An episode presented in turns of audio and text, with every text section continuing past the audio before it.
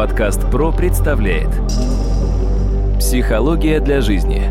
Советы психолога по актуальным жизненным проблемам.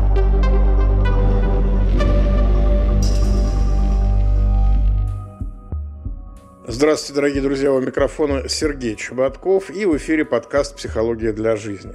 Прежде чем мы начнем, хочу всех попросить, кто слушает нас уже не первый раз, да и тот, кто в первый раз, тоже будет очень приятно, если вы подпишетесь на наш подкаст, поставите нам звездочку, если слушаете нас в Apple подкастах. Я же хочу представить моего постоянного собеседника, кандидата психологических наук, доцента, профессора Дмитрия Смыслова. Дмитрий, здравствуйте. Здравствуйте, Сергей. Когда мы приходим в Третьяковку, то мы видим сразу несколько картин, посвященных одной и той же животрепещущей болезненной теме. Это, например, картина «Сватовство майора» или знаменитая картина Василия Владимировича Пукерева «Неравный брак». То есть все эти гениальные произведения искусства повествуют об одной большой проблеме – о разнице в возрасте супругов и связанных с этим якобы несчастье. Так вот, действительно, насколько психологически важно или насколько психологически хорошо или психологически плохо, если у супругов большая разница в возрасте. Давайте сегодня это обсудим. До этого мы немножко говорили о мужской и женской сексуальности, да, о этапах развития. И здесь, кажется, несколько даже логичное продолжение вот наших предыдущих двух подкастов. Если внимательно посмотреть на разницу возрастов супругов, здесь нужно учитывать следующие составляющие. Первое – это культурный и национальный фактор, весьма важен. И второй, безусловно, это то, что связано с самой историей родительской семьи у каждого из супругов. Это тоже достаточно серьезно, потому что очень часто эти сценарии повторяются. И специфика сценария, о котором да, он довольно много писал Эрик Леонард Бернстайн, заключается в том, что люди часто слепо эти сценарии повторяют. Поэтому подобный сценарий может также повториться, допустим, когда молодую девушку более притягивает к себе довольно взрослый мужчина. Или наоборот, довольно молодой слишком юный молодой человек, которого начинает притягивать к себе женщина уже в некотором возрасте, но в то же время она может реализовать его некоторые потребности и особенности, которые для него оказываются важны. Ну, давайте сейчас об этом немножко поговорим. Итак, в норме муж старше жены в среднем на 5-10 лет разница в 5-10 лет – это классическая разница, которая нормально принимается социумом. И согласно этой традиции, мужчина имеет положение в социуме, финансово независим или хотя бы к этому стремится, готов создать семью и приводит невесту уже по возможности в собственную квартиру. Сразу могу сказать, это в идеале. Да? Но мы также хорошо знаем, если молодая семья создается на базе, допустим, родительской квартиры, вероятность того, что будут довольно серьезные проблемы, весьма велика. Поэтому начинать нужно как раз с того, что должен быть свой дом или своя квартира. Получается так, что мужчина готов обеспечивать супругу и детей. Ну и, соответственно, она должна быть полностью готова к тому, чтобы посвятить себя семье или воспитанию детей. Прошу обратить внимание, да, ведь современная женщина, в принципе, она еще и работает. И очень интересно, мужчина, который приходит с работы, он отдыхает, а женщина, которая приходит с работы, она еще работает по дому. То есть, получается, у нее несколько больше функций и задач, нежели чем у мужчины часто бывает. И получается так вот как-то социально это и приемлемо оказывается. Но, с другой стороны, давайте не будем обманываться – мы официально живем в патриархате. Патриархат, ну потому что отчество есть. Хотя вспомним Егу Егишну, да, вот отчество у Еги Егишны, это матриархат. То есть Егишна, соответственно, материнчество у нее было у нашей сказочной героини. А вот патриархат подразумевает под собой именно то, что отцовская фигура является базовой, является такой основной. Проблема заключается в том, что это весьма условно. Сейчас мужчины не особо стремятся к патриархату, если дело не касается, допустим, довольно религиозных семей, в которых это естественно. И часто мужчина пробует в некотором плане лавировать между своими обязанностями и особенностями для того, чтобы найти более оптимальный для себя вариант решения ситуации. Поэтому здесь, когда мы говорим вот об этой разнице, могут начать проявлять себя некоторые особенности. Но, учитывая то, что женщина младше, у нее меньше опыта, и она может допускать некоторые ошибки, которые потом будут сказываться в дальнейшей семейной жизни. То есть здесь есть плюсы и есть некоторые минусы.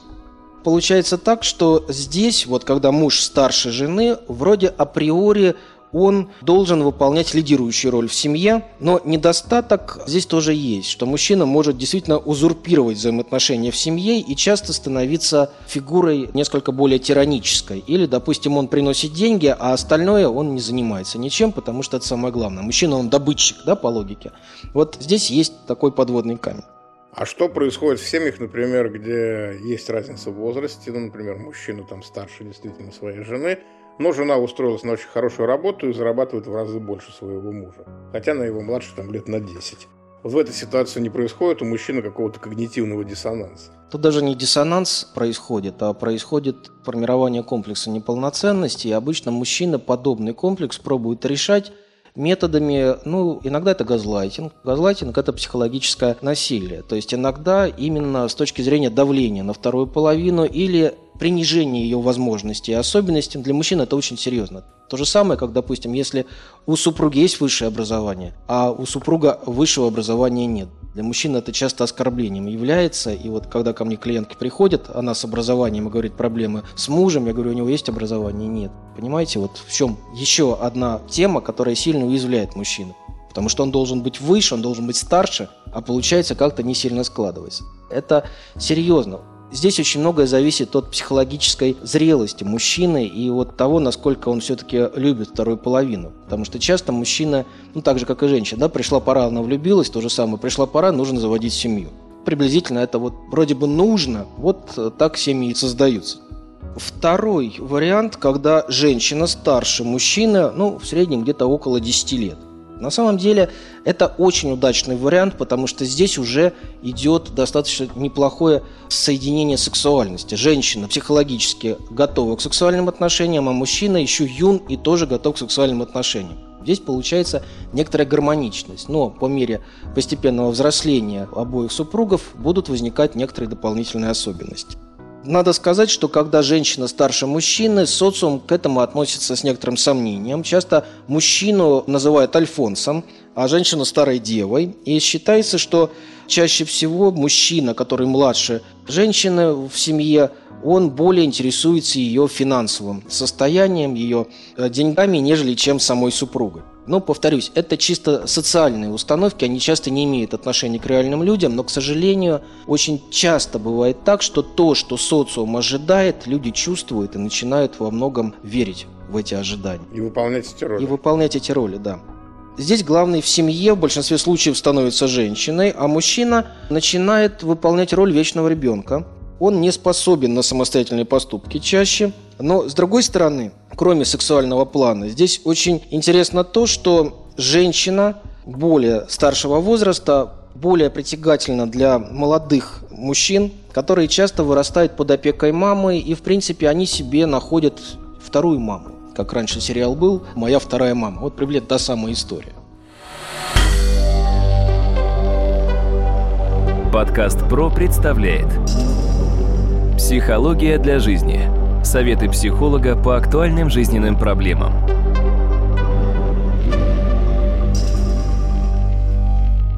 А вот в таких семьях, а если в них рождаются дети, не страдает ли от этого авторитет отца? Ну, безусловно, страдает, но чаще всего у женщины сразу несколько детей появляется, и муж, и еще и дети дополнительно. То есть здесь вот очень важно, что такие женщины чаще всего у них не до конца удовлетворен инстинкт материнства, откуда они и выбирают для себя более молодых людей. Это не только с точки зрения сексуальности. Женщине очень важно чувствовать себя нужной, а вот нужность сама по себе – это более серьезное психологическое переживание, нежели чем банальное сексуальное влечение которые, в принципе, проходят. И вот в данном случае как раз женщина способна увлечь мужчину младше себя ввиду того, что она более незаурядная личность, больше знает, больше умеет. Но в то же время в психологическом плане такие отношения действительно могут пойти на пользу обоим. Но если женщине хватит ума не вести себя по отношению к мужу, как к ребенку, к младенцу, часто такие ситуации бывают весьма отчетливо. Если помните фильм «Покровские ворота», где подобная семья как раз четко присутствовала, когда муж находится на непонятных ролях, и причем в роли ребенка, практически ребенка. Третий вариант, когда супруги одного поколения. Это могут быть ровесники или погодки. И, в принципе, тогда идеальная разница в возрасте между мужем и женой для многих это 1-2 года. У погодок традиционно общие интересы, общий круг друзей – открытость одним и тем же перспективам часто. И часто они, конечно, идут рука об руку друг с другом по жизни, но с другой стороны, житейской мудрости друг друга научить они не могут. В силу того, что все-таки это один и тот же возраст. И у погодок, безусловно, есть тоже некоторые недостатки с точки зрения и возрастных кризисов, и стадий сексуального развития. Но все-таки я так понимаю, что если люди одного возраста женились в 18, то брак, скорее всего, распадется. А если там в 35, то, вероятно, это уже будут какие-то более крепкие отношения. В настоящее время институт семьи вообще находится в кризисе, и это очень сложно определить, когда больше. Люди, которые вместе прожили больше 10 лет, у нас уже называются долгожители.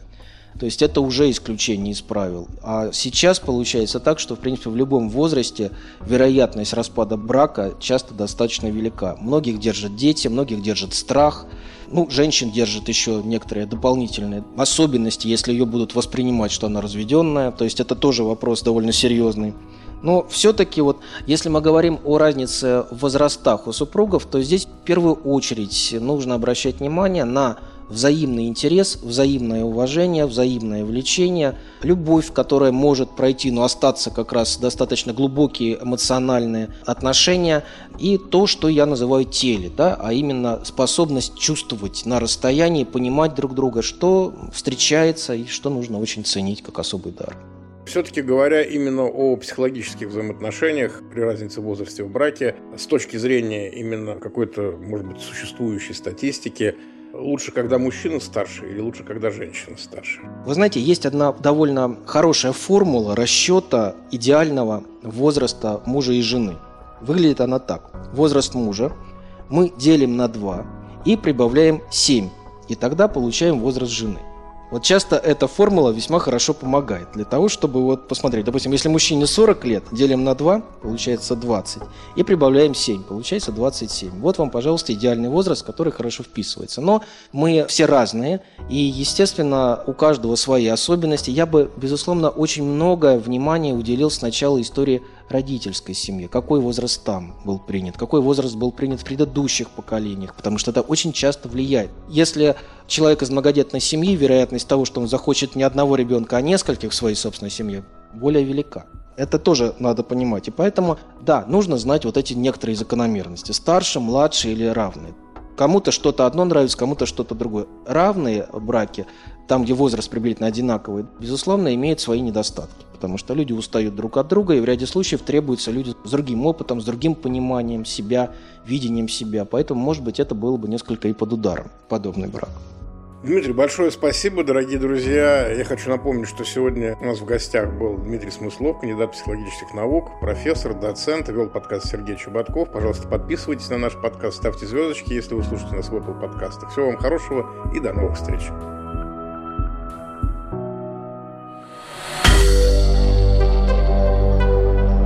Компания «Подкаст Про». Подкасты премиального качества.